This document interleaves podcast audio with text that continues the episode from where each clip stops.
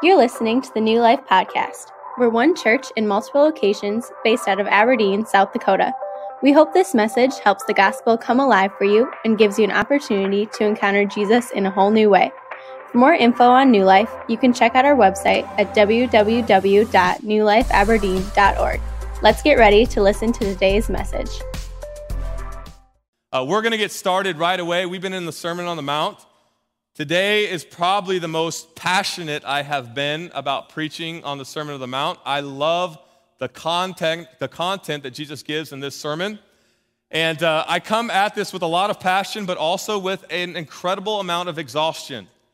There was a wedding of our staff on Friday night, not Saturday like normal, but they're a bit weird, so they had a weird day. And some people on staff got married. And Kara, who does the live stream and helps with youth group and things like that, married Jake, who is a product of our youth group and a teacher at Central High School. Apparently, they did not do a background check when they hired him. But they got married Friday. Okay, I need you to laugh at my jokes. I'm just going to put that out there. They got married Friday, and they had the biggest wedding dance in the history of wedding dances, to the point of pure exhaustion for me, because I danced for like 2.5 hours coming into this Sunday, and I was so exhausted that I had to go and change shirts halfway through. Any sweaters in church? I see one right there. He's one of my good friends. Absolute sweataholic, okay? So I come at this a little bit tired, but good news is very passionate because the content is there. And so we're going to be talking about religion today. It's my favorite topic to talk about in church. But as we talk about religion and your good works and your deeds and how you get to heaven, I want to start off kind of knowing, because there's a lot of new people at New Life this summer, I want to know your background. And so here's my opening question. This is where you participate. How many of you, on a scale of 1 to 10, were bad as a kid?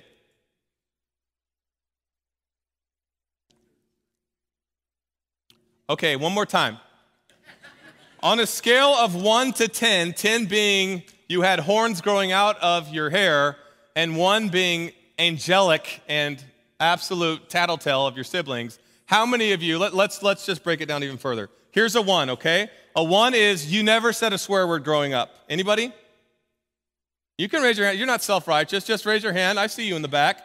All right, we want to model our lives and raise our kids like you. Anybody, you can count on one hand the amount of times you said a swear word. Okay, here's what brings you up a level to a super 1. You didn't just live like that. You told on your siblings for not living like that. Anybody? Right? You had so many friends with that attitude, right? Okay, so that's your 1. And then you kind of just going down the matrix of 1 to 10. A 5 is a little different. Maybe I would put myself in the 5 category growing up. You did some things that if you would have gotten caught for, you could have potentially ended up in small claims court, but it never happened. Anybody? Like you look back and you go, I wasn't a perfect angel, but I was really good at not getting caught. And I had a conscience, but not really. There's a 5. Anybody? Okay, that sounds like a New Life crowd. Okay, so then there's this whole other New Life crowd, and we're talking about righteousness today. You were a 10 on the wrong side of the scale. And so the way I would identify a 10 on the non-righteous scale is that if you had a yearbook entry, it would be most likely to end up in prison. Okay, anybody, like that was your high school life? There are a lot of New Lifers, and you can just keep your hands down because maybe you're embarrassed, but you don't have to be. That's just cool here. You can be anywhere on the matrix from 1 to 10 and find a home at New Life. We don't want you to stay that way. That's the caveat. We want the gospel to change you, but the beauty of the gospel is that you have 1 to 10s worshiping together. In fact, I was saying this earlier this morning, the church is the only place, if it's a gospel church where the Bible is preached, it is the only place where 1s and 10s hang out. Amen? I mean, you just pick your context. You don't get a 1 with a 10 ever. I was telling the guys earlier, or the people in church earlier, I grew up like a 5, but when I was little, I had a 10 in my life that my mom was deathly afraid of. We kind of hit it off in elementary school. And then by the end of elementary school, my mom said no more. In fact, things were going kind of in the wrong direction to the point of by the time my freshman year came around, she sent me to private school. And so that was actually a great thing for me, and I didn't even realize the value of it at the time. But I had this friend, I think I talked to him about him one other time in church. His name was Eric. He's in his 40s now. I don't know where he's at in life. But he was a 10 out of 10 to the point where, here's how I identify a 10. We would go to a gas station. We had a Circle K. Anyone from the West, out West? You guys know about Circle K?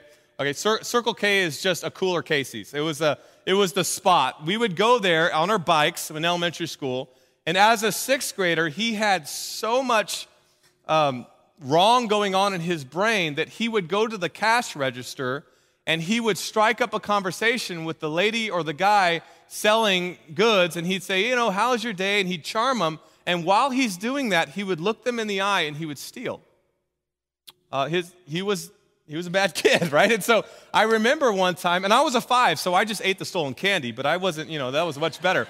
But I remember leaving Circle K, and I saw him do it, and I said, why, if you're going to steal, in my 12-year-old brain, if you're going to steal, why don't you just go, like, take the Snickers where no one could see you? And this is what he said to me. He goes, because that's no fun. When I was senior year of high school, I moved away from home, went to school in Texas before I ended up in North Dakota, and he robbed my house. And then he got caught, and he went to prison. It's not the best story. He called me. He was in a 12-step program about 10 years ago. He called me and apologized for it, and it was really just a powerful moment. But I just remember specifically, when you look at your childhood, you have kind of the 1 through 10 scenarios, and church is truly the only place where the 1s and the 10s get together. And that's the way that it should be, okay? But what Jesus is going to do today is he is going to attack this idea of what this scale even means. Here's where I'm going. Jesus is going to blow up the righteous scale. Because all throughout the Old Testament, you had people that were trying to obtain a status of righteousness by following gobs and gobs and gobs of rules. And then Jesus comes along in true Jesus fashion, and he doesn't shift the scale. He drops a grenade on it and walks away.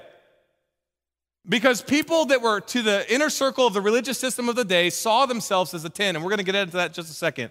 But Jesus blows up the scale, and in doing so, here's the title of the message, he takes righteousness and he redefines what it even means.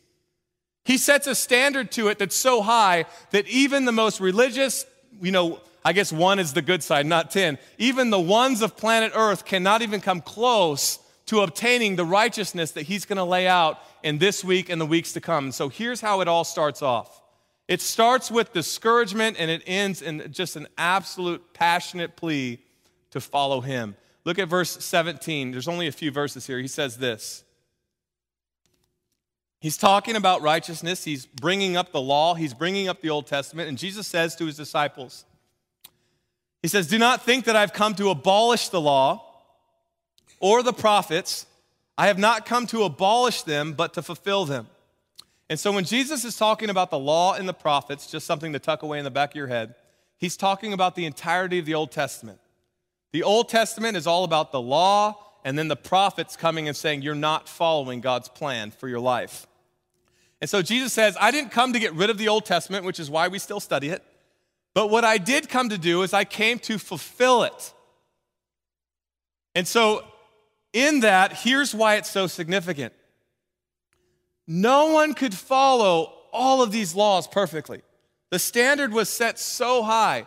The people that really took pride in being able to try to fulfill all of these laws were the people that Jesus attacked the most. The Pharisees and the scribes were the best of actually following the script, but everyone else was kind of like the JV righteous level. They weren't making the varsity like the Pharisees and the scribes. And so there were 613 of these commands. 365 of them were don't do this, and 248 of them were on the flip side, you need to live like this. How many rules do you have in your house? Anyone have more than 10? Anyone have more than 2? I was thinking in my own life about knowing I'm going to preach this week. I'm going, I don't know if we have any rules, which is probably why, you know, my kids struggle. But, no, like we just literally stayed up till 3 in the morning after this. I had an after party at my house with a couple of kids, and we don't have like a lot of structured rules. We're very, very relational in our house. I am not big on rules. I feel claustrophobic on rules. I want to do something because it's the right thing to do, but I don't like following. Is anyone else like that? Like rules make you anxious? How many of you need rules or you struggle? You're a good German, okay? You're structured. Maybe the 10 Commandments, but that's about it. 613 rules. And here's what else is about this whole text. The rules are pretty out there. And so how do you even deal with this? I want to get into this a little bit because it's that important. Levitical law says some things that have you read the Levitical laws? Did you just breeze through those in your year plan? Have you read those laws? Here's one of the laws. Jesus is saying, I didn't come to abolish the law, I came to fulfill it. There are 613 of these things. One of them is, if your kid misbehaves, you stone him to death. So here's what we're not encouraging this week at VBS, that law. Okay, but what do you do with this? Because people will come along, as a Christian, you need to know this part. People come along and say, well, Christians are hypocrites, and especially conservative Christians, because they pick and choose. They say, oh, this law is a big deal, this rule is a big deal, but no one's stoning their kid to death, right, as if that's what you're supposed to do. So no one follows all the laws. Here's kind of the answer to that question, if you like having some answers in your artillery bag of, sharing your faith. First of all, do this humbly, but here's how this kind of works. The simple answer is this. In the Old Testament, there was no separation of church and state. The community of God's people, the way that their government was structured, their civil rules, their ceremonial rules, and their moral rules were all together. And so they had these even extreme rules that they operated under. Some of these rules, I'm going to have to wait to get to heaven to find out why in the heck that was even a rule. But all of their life was encompassed within the framework of there was no separation on these issues. And so when you get to the New Testament, what you clearly see play out in the Gospels is that we don't still follow, even in the New Testament, the Apostle Paul starts, and other apostles, they start saying it's okay to eat meat, it's okay to eat pork, things that the Old Testament said not to do. Peter has this vision, right? So the ceremonial laws have shifted. In fact, they even shifted, and this is kind of a long backstory, they shifted within the Old Testament. The ceremonial laws changed, and then the civil laws changed, but here's what's consistent in Scripture. The moral laws never change. Right? So the civil law would be, we don't still stone kids, but the moral law would be, kids, you're supposed to obey your parents. And so Jesus says this, and if you don't understand what he's talking about, you're going to be incredibly confused, that there's a difference between moral law and civil law and ceremonial law. And Jesus lays this out. He says, I came to fulfill the law. And then he says this, he takes it up a notch. Look at verse 18 with me. He says this, he says, for truly I say to you, until heaven and earth pass away, not an iota, not a dot will pass from the law until it is all accomplished. Therefore, whoever relaxes one of the least of these commandments and teaches others to do the same will be called least in the kingdom of heaven. But whoever does them and teaches them will be called great in the kingdom of heaven. So here's what, in my own studies, this is my opinion. I do not think in this text that Jesus is creating a JV and a varsity. I don't think he's saying when you go to heaven, and this is what it sounds like, but I'm going to give you some context.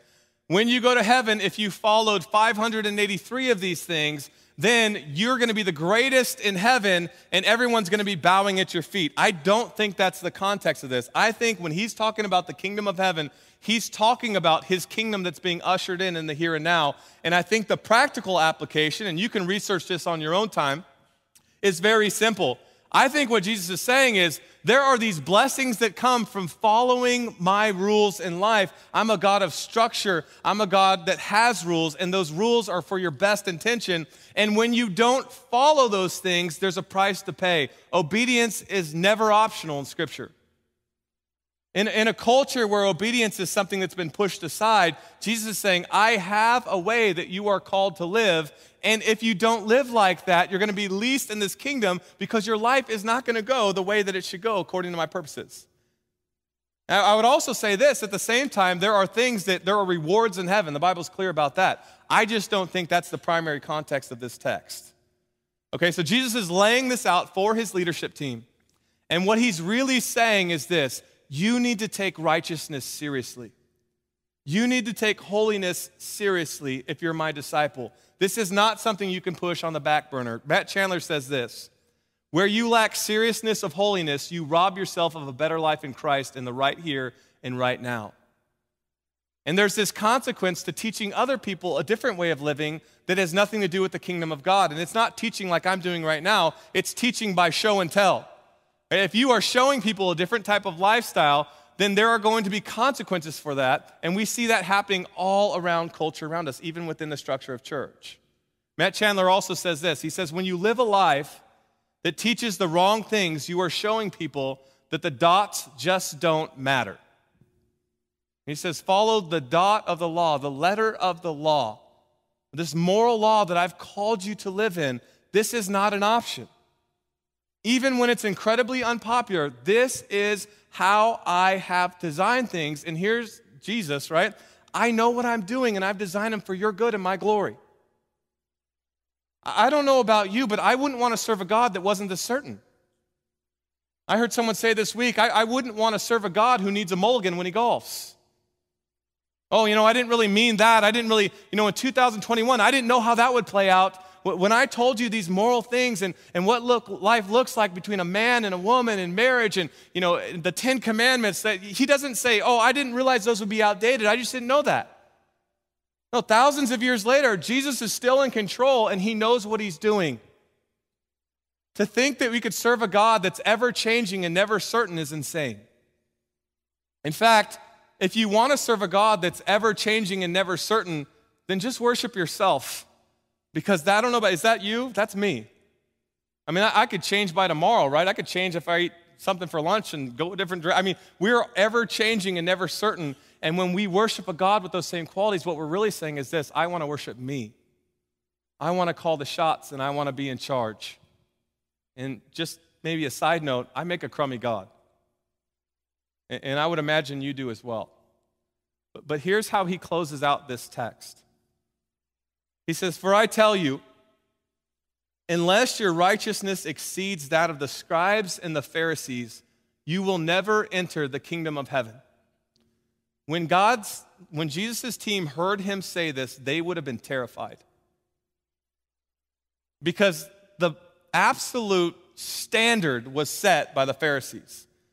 In fact, they didn't just have 613 laws. They did the classic religious thing. This is what religious people do. They took rules and then they made more rules.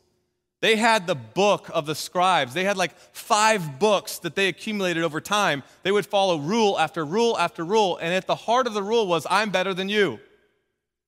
It wasn't an environment where ones and tens came together.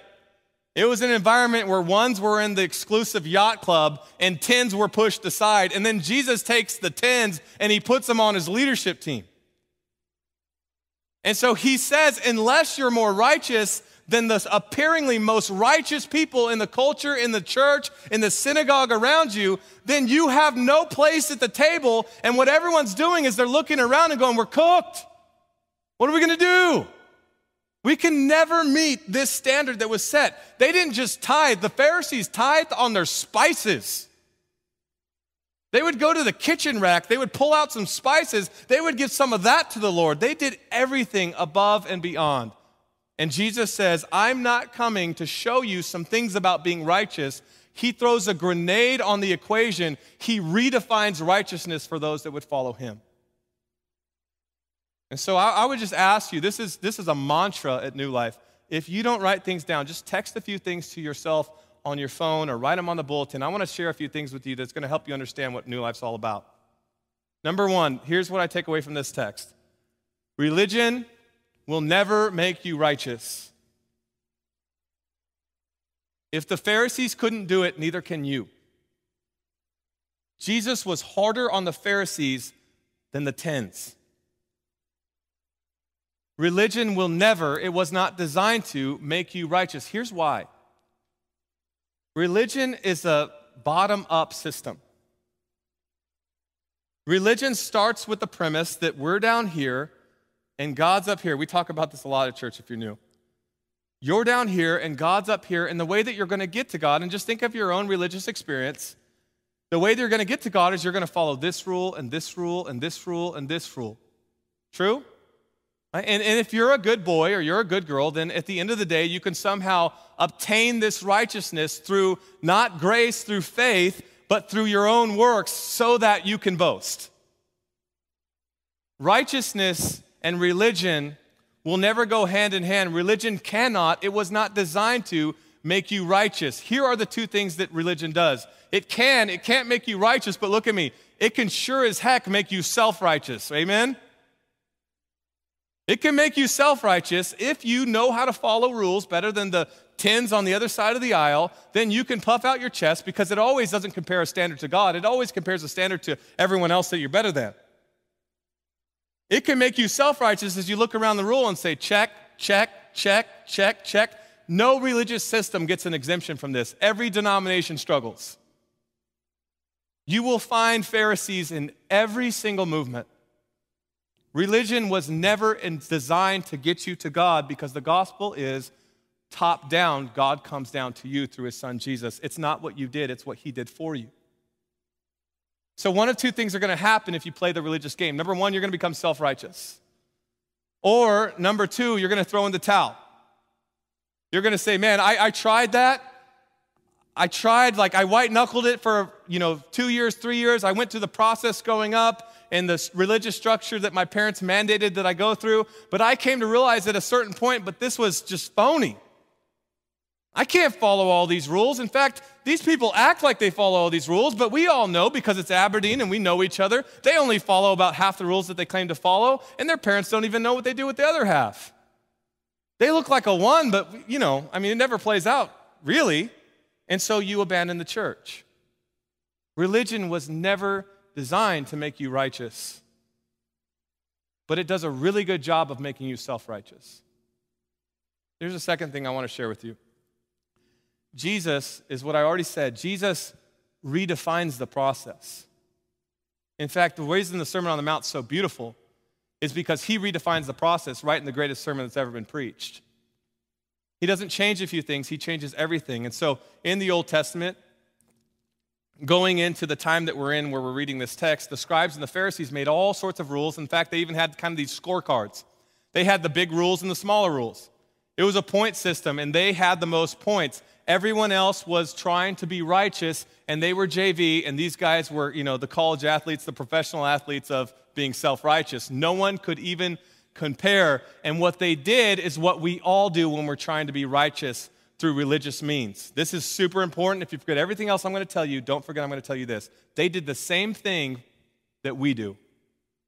They looked to the external for behavior modification instead of being changed from the inside out. That's what religion does. Religion says, on the surface, I can look better than you. Relationship with Christ says, I'm changed on the inside, and because I'm changed on the inside, the things on the outside, the peripheral, starts to change. Religion is an inside out or an outside in system. Relationship with Christ is the invert. Jesus changes external conformity he goes after external conformity, and he goes from a mindset of being righteous to now internal transformation, and this is absolutely something that would have blown their minds. In fact, what he's doing in the Sermon on the Mount, you guys, is he's showing us that no one meets the standard. Because the self-righteous people are going, well, I did this and I did that, and so I'm kind of okay. And so he goes on. We're going to get to this next week. Before I go to Peru, I'm going to preach this message. He goes on to say, you want to think you can meet this standard of righteousness? He says, you've heard it said, don't murder.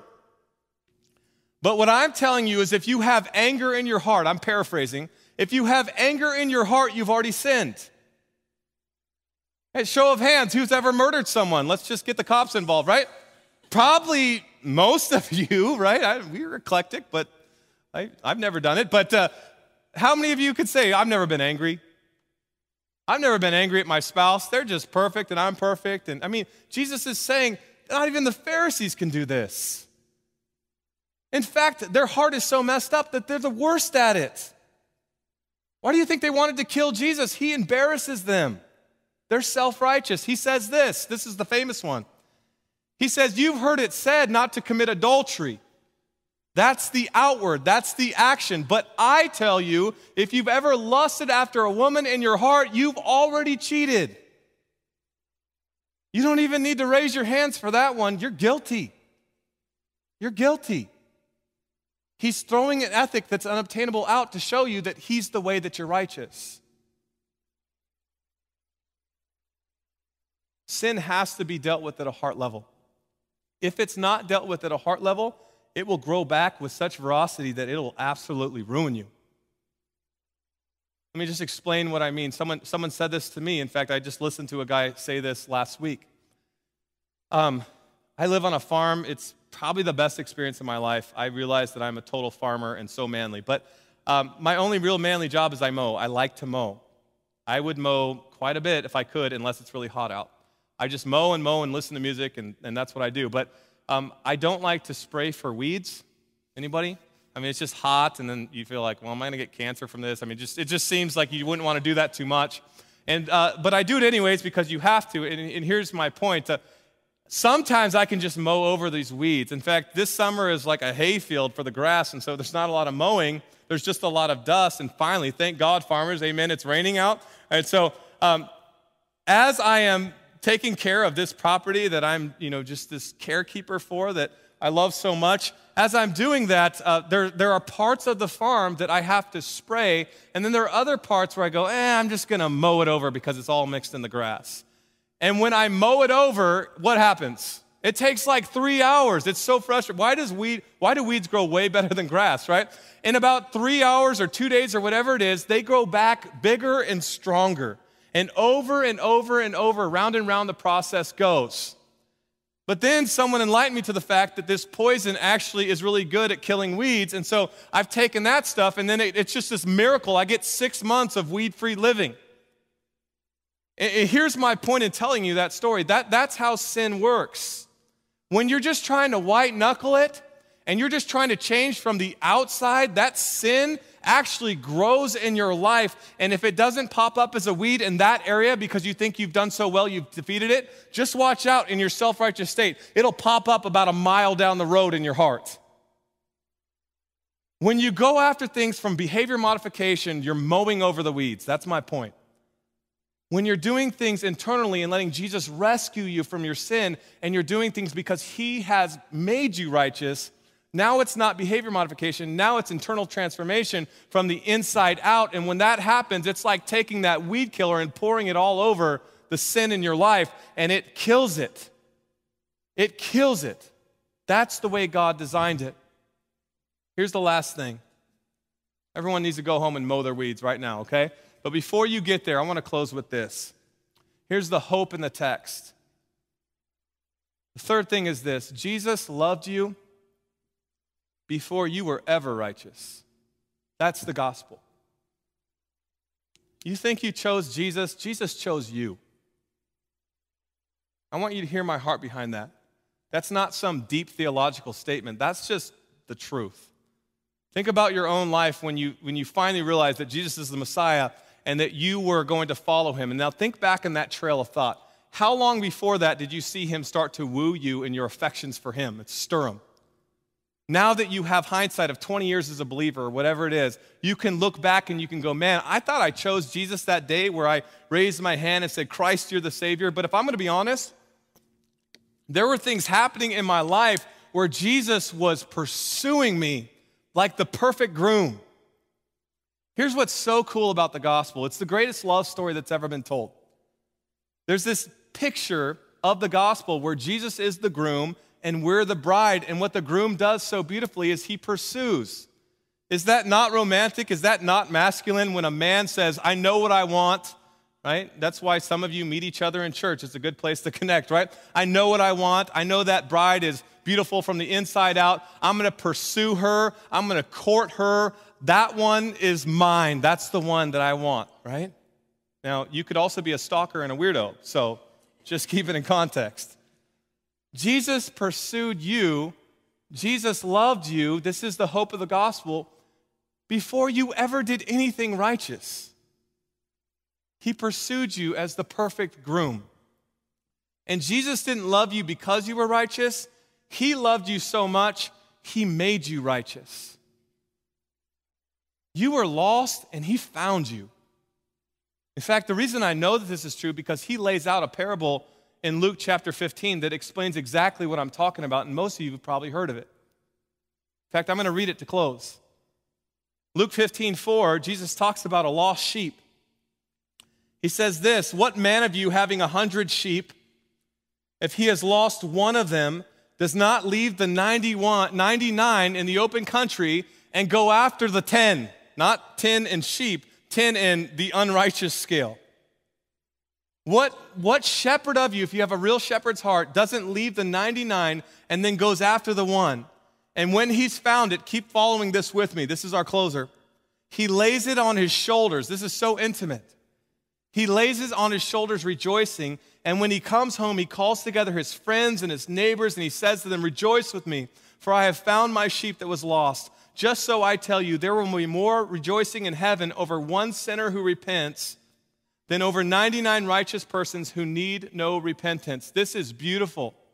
Look at it through a different lens. The shepherd is having to have these sheep. This isn't optional. You know, if you want to feed your family and you leave the 99, you're cooked.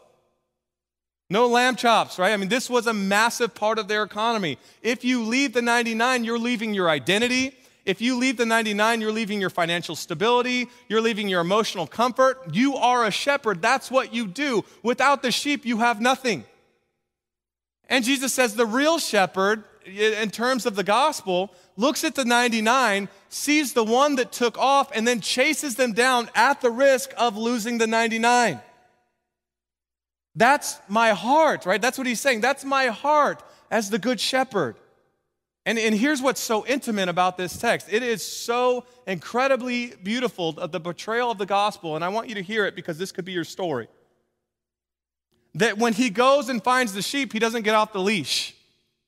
He doesn't spank it and tell it, "What in the world were you doing? I've got 99 sheep over there, and you're the dumbest sheep of the whole bunch. You ran off on your own. You have no water to drink. You have no food to eat. You'd be dead if I didn't pick you up." No, he takes this sheep. He rejoices in the fact that he has found what was lost and that the righteousness of Christ, here's the metaphor, has been placed on this sheep, and that's you.